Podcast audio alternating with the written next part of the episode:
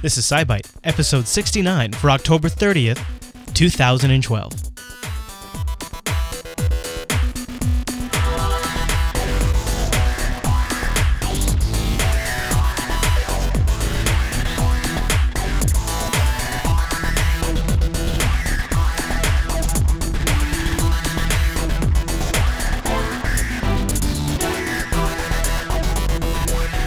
Hi, everyone, and welcome to SciByte, Jupiter Broadcasting's weekly science podcast. Fresh every Wednesday morning over at jupiterbroadcasting.com and live Tuesday nights at 7.30 p.m. Pacific, except for next week. My name is Chris, and joining us every week is our host, Heather. Hey there, Heather.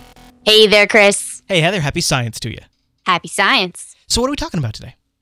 Today, we're going to take a look at strange quasars fighting breast cancer, peekaboo, the Mayan calendar, updates on stories, spacecraft, and curiosity, and as always, take a peek back into history and up in the sky this week. Sounds absolutely fantastic. Let's kick it off with the news.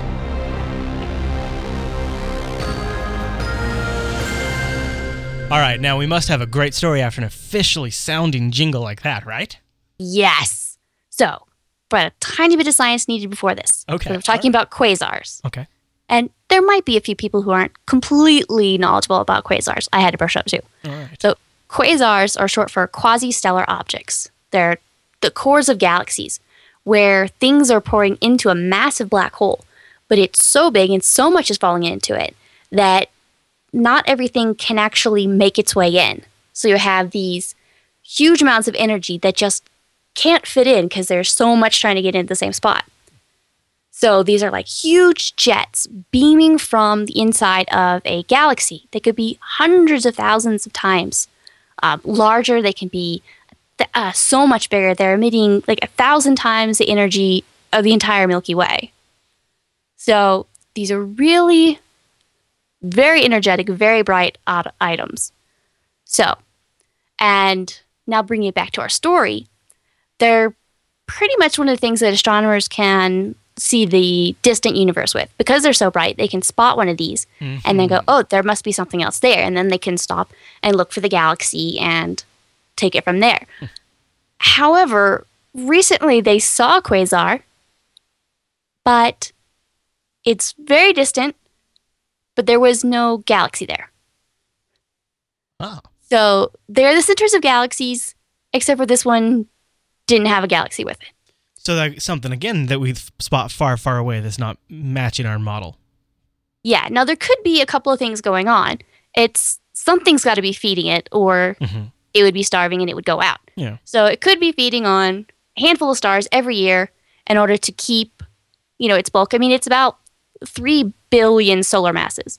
It's about 3 billion times the amount of the sun. That's how massive it is. That's how much it is going. So, I mean, it's gotten there in about a few million years or so. So it's it's got to eat for so um, at a certain pace to get there. Hmm. But because we don't see that galaxy, and because even with infrared, we're only seeing little bits of something that might be there. Like leftovers? No, like just barely like a ghost image of Oh. something. You're like, there it looks like there might be something there. So one of the thoughts is that it could be a galaxy that is so clogged up with dust that absolutely no starlight can get out of it. Huh. That only the quasar, being as bright as it is and shooting out uh, as far as it does, could make it out. That's the only light that could make it out of this galaxy. Mm. Now, it also gets kind of twisted because our models say that there shouldn't be a galaxy with that much dust that early in the universe. Hmm. Because in order to make dust, you have to have stars and they have to explode and, you know, going through this process of getting heavier mass. So, to make dust. But if the universe is very young, then not enough stars have aged to make that dust. So it's kind of this okay, so it's this old, it has to be that dusty. However, it shouldn't be that dusty. Hum. So now they're thinking, okay, well, maybe it was living the high life and going very fast, and all the stars, you know, went, were very fast paced in their life, and so that created the amount of dust that could be there. Mm. You know, but it, it's kind of one of those things where just when you think the model is somewhat in the range of okay, I'm pretty sure that the next week won't surprise us. Nope, it surprises us. So- interesting. So yeah, so now we're in order to make it fit the model, we it has to have these short-lived massive stars that would you know puff off all their mass, so that would include um, increase the dust in the galaxy, so they would block the light. So So what, what's the next step now? What, how do they get more information? It's so far away. What can they do? well, train as many of instruments that you can, infrared, near infrared, uh, on it that you can. Um, wait till the equipment gets more high resolution, or till you can get time on a larger instrument that's there now. Okay. Okay. So I mean, so if I see it, so if you see it on a, you know, a university telescope, then you're like, okay, now let's call up, you know, a bigger telescope, see what we see, and then you kind of work your way up Mhm. until you get the the time on the largest telescope you can get, or the largest, you know, uh, whatever dish there is. Maybe can you get it to Hubble or anything of that nature? What would give you the best view for the specific range of light that you would need? And I wonder too if this might not end up being one of those. There could be some data within the data that maybe now that they know there's something there, they need to look a little better at. Maybe they can go back over Mhm. previous, you know, Yeah. data. yeah, go back and say, well, is there anything else that was taking a picture of something nearby? And Yeah. then, Hmm. so we'll see if there's, if any more information pops up and they are a little less confused in the near future. We'll see. That's one crazy qua- Q, wait, quasar, right? Quasar is the Quasar. quasar, not Qzar. No. Yeah, yeah, exactly. All right. Well, any any other thoughts on that one? No, just see where it goes. Yeah, let's stay tuned. All right, Heather. Well, then let's take a little moment right here to talk about a little something special, uh, especially with the holiday season coming up. I, uh, I today on the way home, I just you can tell it's on my head because on the way home, I came up with my dad's Christmas book that I'm. I always get him like one book every year for Christmas, and I've decided which book it is. And uh, so that I thought, you know, I should remind folks uh, if you've decided to purchase something online for uh, the holidays or for yourself, uh, please consider using our affiliate links at the bottom of the Jupiter Broadcasting website. We have them down there for Amazon and for Netflix and for the Newegg and for the ThinkGeek and the Best Buy. And we have a Chrome extension and a Firefox extension. Yeah, those bad mamma jammas, boom, automatically takes your shopping session for you. And at other affiliates we don't even have down there, like Monoprice, some other countries, and things like that. Uh, but maybe you want to get something for yourself. Heather actually has a couple of really great picks this week, and uh, some some um, really compelling stuff here. Heather, uh, one of them also might be a great like accompanying gift, but I'll get to that. Your first one is the International Space Station Owner's Workshop Manual. Yes. If you're Oh, interested cool. in the, the, the nitty gritty of what's going on and kind of how it got built up and put together, and this wasn't just random picks either, they actually fit into the show. So uh, stay tuned later for more. But yeah, it looks really cool. You know, you see those ones about, you know, the Star Trek, you know, ships and stuff, but this is for the space station. The real, a real, yeah, you do see them. I have them for one of the starships, but or for a few of the starships, but that's the real deal right there. So Yeah. That's very cool. And then the other pick is Space Station IMAX, which is available in Blu-ray and also available in Blu-ray 3D. Which I would think that if you just got yourself a 3D TV, this would be a treat. Yeah. That could be really cool. All right, so this will fit in with the show later today too, as well. Yes, it will. Stay tuned for that. So check those out. We'll have links to those in the show notes. And when you grab those, it supports the network. And that, oh gosh, I gotta imagine taking that IMAX, putting it down on Blu-ray. That has got to look really, really great. So uh, thank you to everybody who supports the network by using our affiliate links or grabbing those links right out of the show notes. But with that done, that means it's time for the news bite. All right, Heather, what is the first story in the news bite? The, the first story is suppressing tumors and metastasis in breast cancer.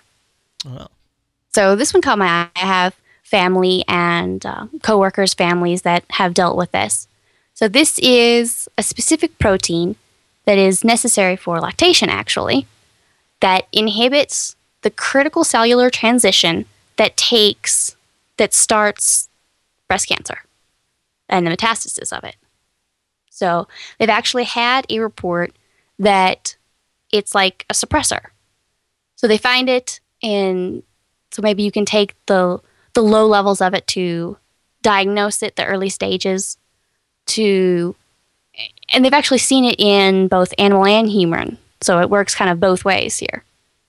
So, Oh, so normally this factor it controls the genes that allow for milk production, but when those levels are low or absent, those cells actually kind of turn more like stem cells, which then morph into um, mesenchymal. I know I crashed that uh, cells. So those cells can actually change shape and appearance and then migrate elsewhere through the body, and that's sort of how the cancer spreads. wow. So what they're able to do is take this protein and it's actually suppressing that transition into those cells. So you can take so can you regulate this? Can you use this to you know as a treatment option? Can you use it also as a early detector so you can um, detect it early, see how when it's starting to turn into metastasize again. So you're like, oh, now we need to really pay attention to what's going on. Can you actually use this or a drug that's based off this to, you know, suppress it or, you know, try to create something that might be able to treat it? So now they're kind of going through and they're like, okay, this is just one little part molecule. Let's see how it works with everything else. And this is the typical, you know, you get into these where it's like, okay, something works. Now let's figure what out of this, which parts work, and do they have to work together or. Hmm. Hmm. So It's definitely it's definitely an awesome first step. Yeah. And they've actually, you know, it was kind of data in the data almost, where they went back and they saw, okay, well, this, the, the levels of this were extremely low when the breast cancer cells were, you know, ex- multiplying very quickly or uh, chances in morbidity or anything like that. So they kind of, they went back and they saw that past studies had seen this too. So kind of working forward to see what they can get out of this and hopefully make some really good ste- uh, steps in this. Yeah, yeah, awesome. And uh, you have uh, you have a story that uh, I showed up on the screen for a little bit, but if people want to check it out, he- Heather has that link to uh, Medical Xpress. That's with an X dot com, and we link to that in the show notes. Yes. Should we talk about the science of peekaboo? Yes, let's. Okay, tell me the science about. okay. So, kids. I'm familiar They with this technique, by the way. yes, they cover their eyes and they're invisible. That is what they see. That's, and the- that's the law. yeah, that is the law. And they actually, nearly all kids come to the same conclusion that covering your eyes makes you invisible, that no one can tell you there. so, the researchers at University of Cambridge actually did some tests to figure out where this comes from. So, first they took kids and they put little eye masks on them and they said, okay, can we see you? they're like, nope. They then they took the masks and put it on one adult and they're like, okay, can can Joe see Susie? Nope. Susie has the eye mask on. She's she's not there. and so they started doing this all together. So okay, so adult can't see kids, adult can't see each other. Then they had another set of kids who they put little goggles on and they did um, one way glass. One set was totally blacked out, and the other set was, you know, one way mirror. Now, of the kids who actually got the concept of a one way mirror that you could see out and they can't see in, they all thought that it was just the same as blacked out goggles, so they couldn't be seen. It's like, I can see you, you can't see me, I'm invisible. and so the whole idea is okay, so where is this coming from? It kind of getting as much information as you can out of a three or four year old. They kind of got the idea that they realized that their bodies are still there, that they didn't become ghost, but the self was hidden. So it was like if the eyes weren't in contact, then you weren't there. Of course, your your body's still there, but you weren't there yourself. Wow, that's they- complex. Yeah, it's it's kind of strange that they thought like, you know, the See, you I know, would have thought that the kid just thought, well, because I can't see you, you can't see me, and it just wouldn't have gone further than that. Yeah, well, I mean, that's what they originally thought. But I found it interesting that when, you know, even when one adult had, you know, uh, covered their eyes, that another adult couldn't see them. And they actually did this with averting eyes too. So the researchers looked straight at a kid while they were looking away, and then the kid was looking at them while they were looking away. And in both cases, they kind of figured out that they weren't being seen. I like if our eyes don't meet, yeah.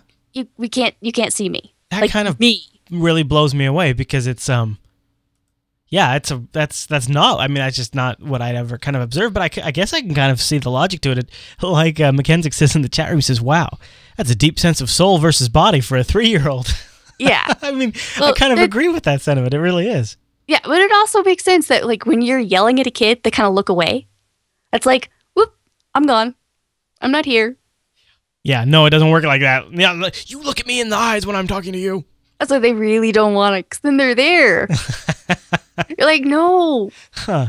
Wow. Well, now, now when uh, my so now when my kid is is doing playing peekaboo, I realize he's actually having some sort of Zen experience of Yeah. some sort. Yeah, self realization. Wow. So I found it a very interesting study. However much you believe or however much you like get that feeling, I actually kind of believe it a lot. But I could it's see very, it. Yeah, I could it's very it. interesting story that there's the science behind peekaboo.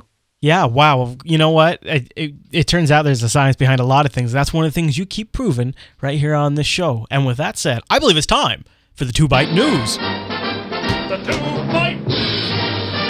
The two bite news. Ha ha ha ha ha ha ha ha Two bite news. Right? Wow. I, I got.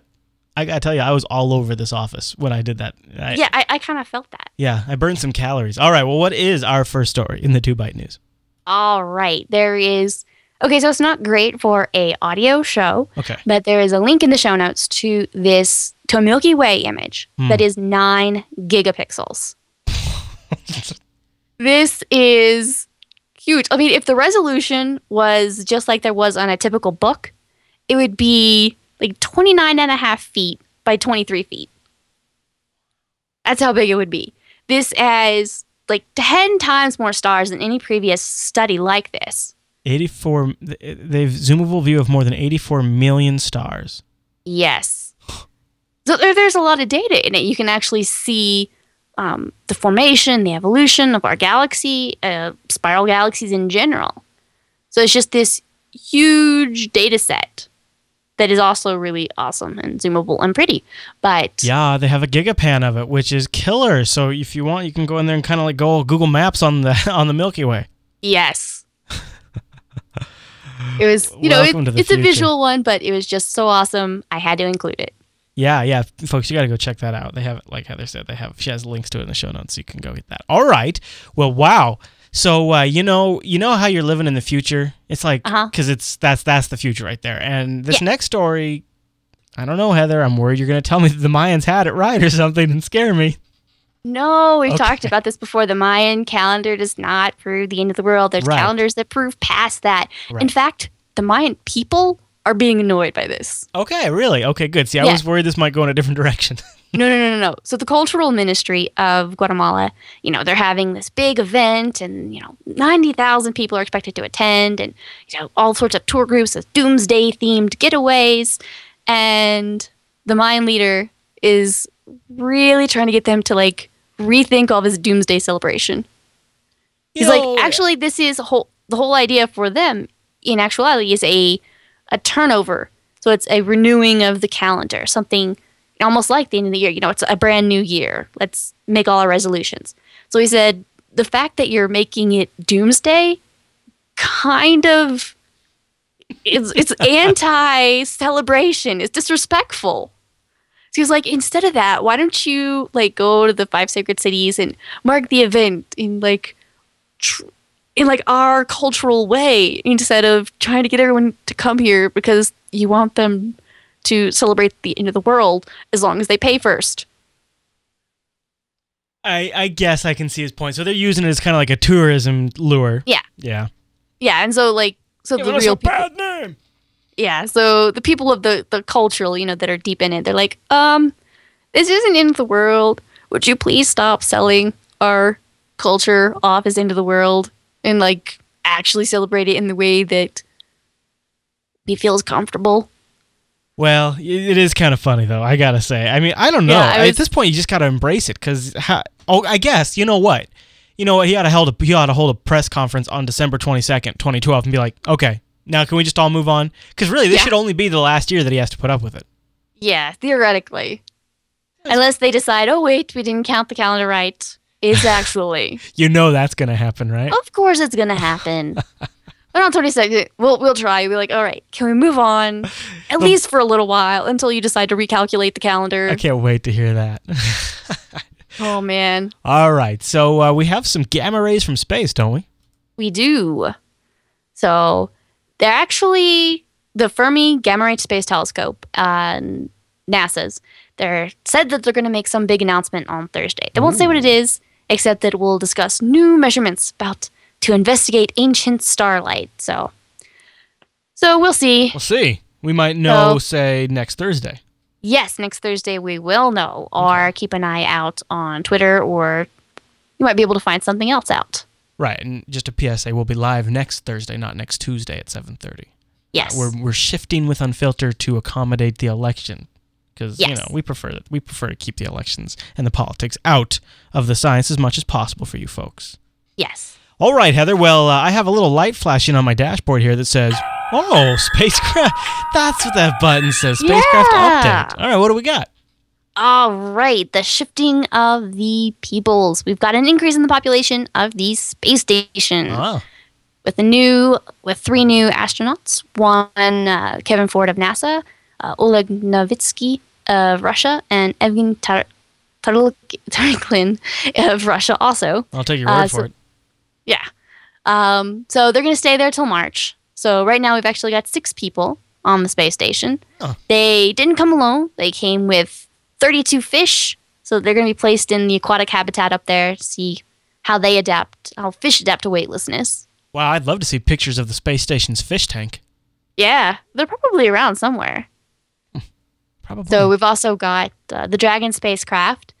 They delivered all that, um, all the material. They actually uh, landed on Sunday, so they brought back two thousand pounds of spacecraft equipment and hardware and everything else.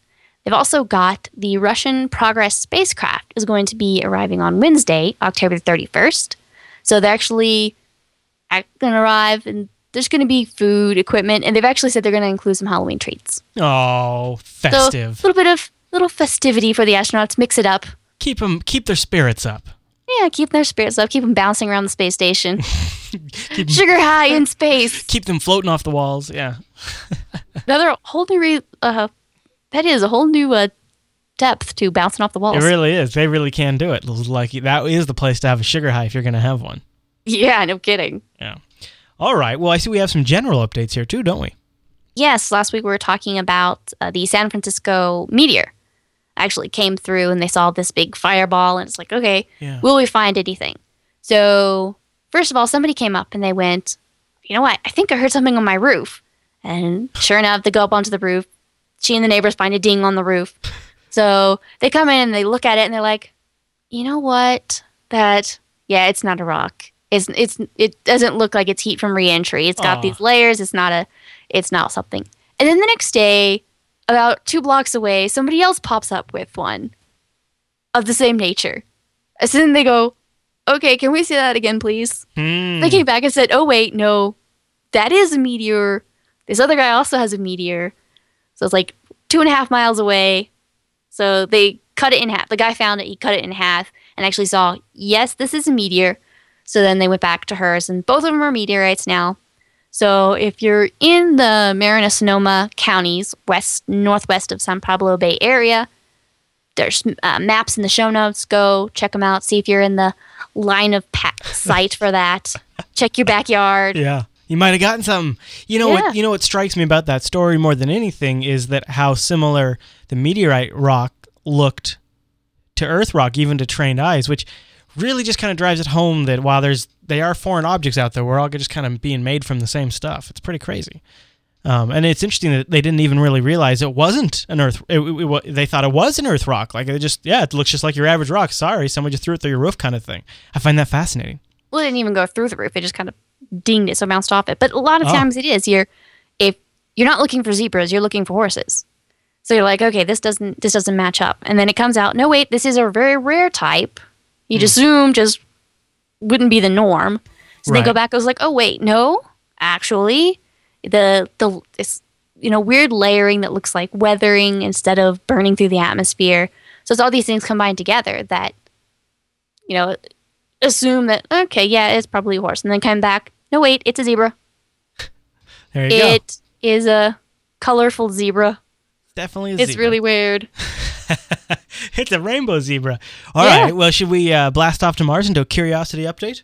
Let's go. and liftoff of the Atlas V with Curiosity. Touchdown confirmed. Receive all. Yeah. Oh, I got a little carried away there. All It's right. okay. Well, I, so what's the what's the old rover up to? All right. So the Mastcam was used to view some soil samples on the observation tray. So you know, we've been talking about it's been scooping up samples and put some on the observation tray. So it turns around and looks at it. You know, it's just a flat disc of various colors, so they can look at it. They can kind of see um, how what the size distribution is. You can actually see in the scoop. It shakes it a little bit. If you watch that, you can get a really good idea of the exact uh, layout of all the soil, so you can get say, say these are are various sizes. Hmm. So then, before you even take it to the various instruments, you can kind of get an idea. It's like, okay, this one is heavily of larger size uh, particles. Oh, this one's no very small size.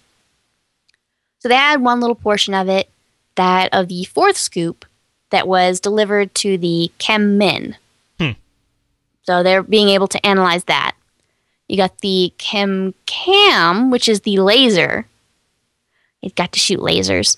Um, it did a depth profile actually. It shot 600 times at a single location, so it got like a millimeter in, which is four hundredths, or thousandths of an inch. Hmm. So it didn't go in very far, but the whole idea is keep hitting the laser on the same spot and take the spectrographic analysis and take it over time so you can kind of see is the interior of the rock changing. So here's the weathered part outside. Now, if you go in just a little bit, is it different?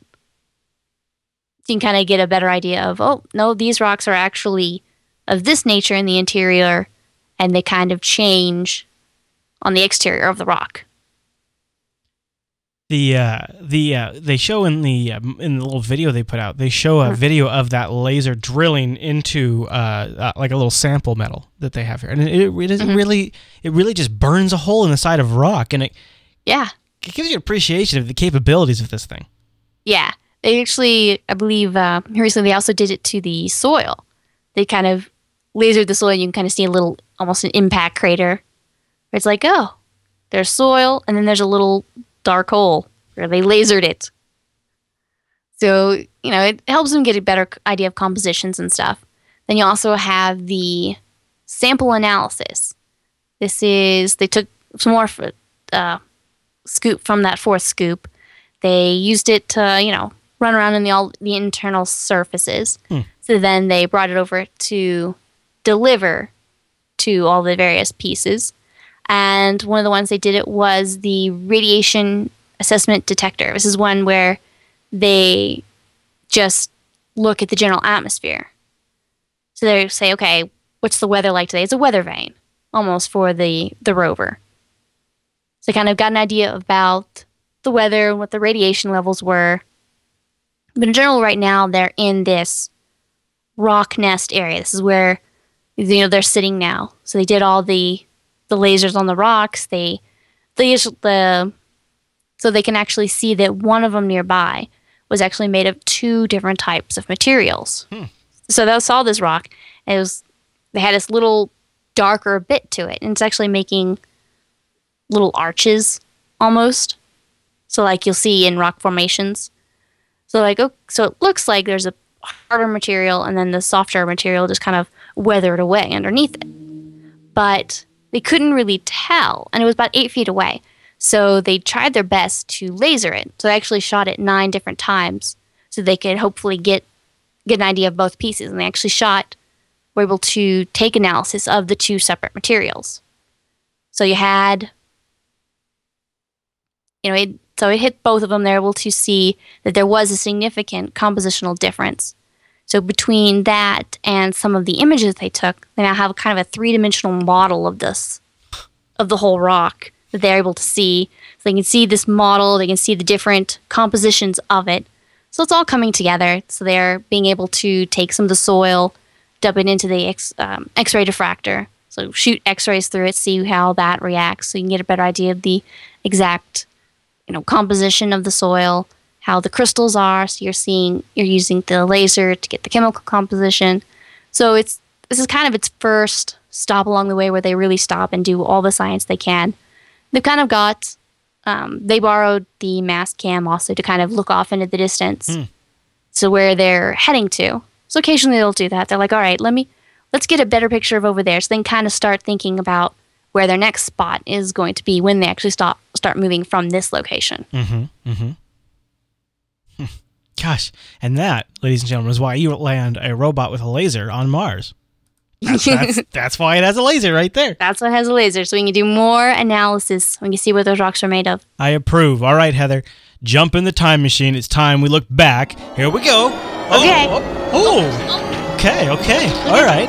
It's okay. Huh. Boy, didn't. Jeez. Short trip this time. Yeah. Wow, that was short. I we Yeah. barely any time in the time machine. So this one takes us to November second, the year two thousand, just a mere twelve years ago. That's right. An American astronaut and two Russian cosmonauts became the first permanent residents of the International Space Station. Aha. So we just recently had some more crew arrive, and that was the first crew 12 years ago. They did a four month mission after a Soyuz spacecraft linked up with it. It was much smaller. You know, they've built it over the years. You can see, you know, in the, the movie or the book, you know, that we talked about earlier, how you know, it built over time. They added Yeah. various modules and the. Yeah. That was only in two thousand, Heather. Yeah, that was the first crew. Seems Was- like it was not that long ago. Yeah, I know. You're like, wait, no? Huh. Wow, 12 years ago. So, yeah, boy, you know, I completely forgot how they assembled that thing kind of compartment at a time, and different nations did different parts. Like, there's a Canada module up there, and there's. Yep. Yeah.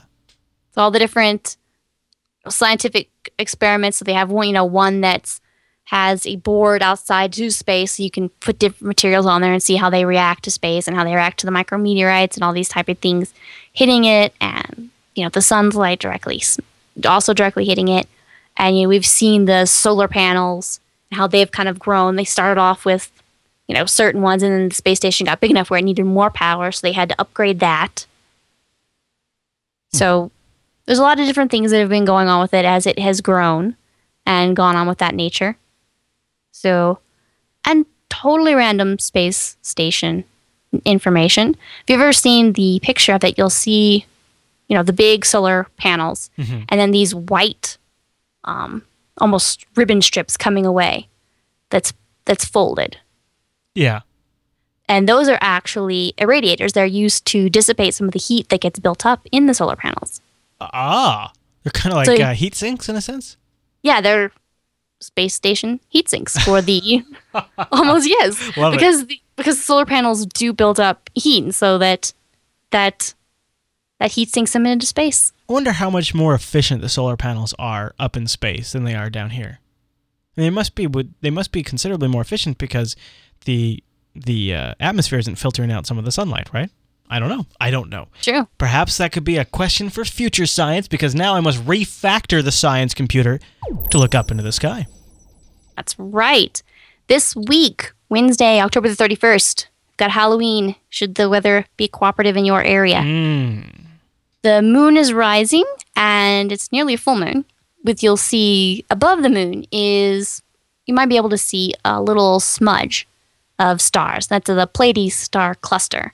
And then once the moon rises higher, actually, you'll be able to see Jupiter to the lower left of it. Oh, that's awesome. Yep.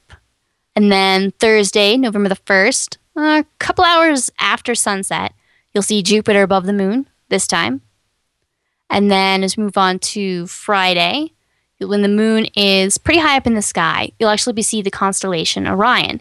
That's one of the easier constellations to see because of the three belt stars. So you have three stars all in a row, and well, to the to the constellation, they're tilted like it's a you know a, a belt hanging off, and then you'll see uh, a large uh, four stars in a rec- uh, rectangle shape around it. So it's like the two shoulders, the belt, and the two legs. There you go.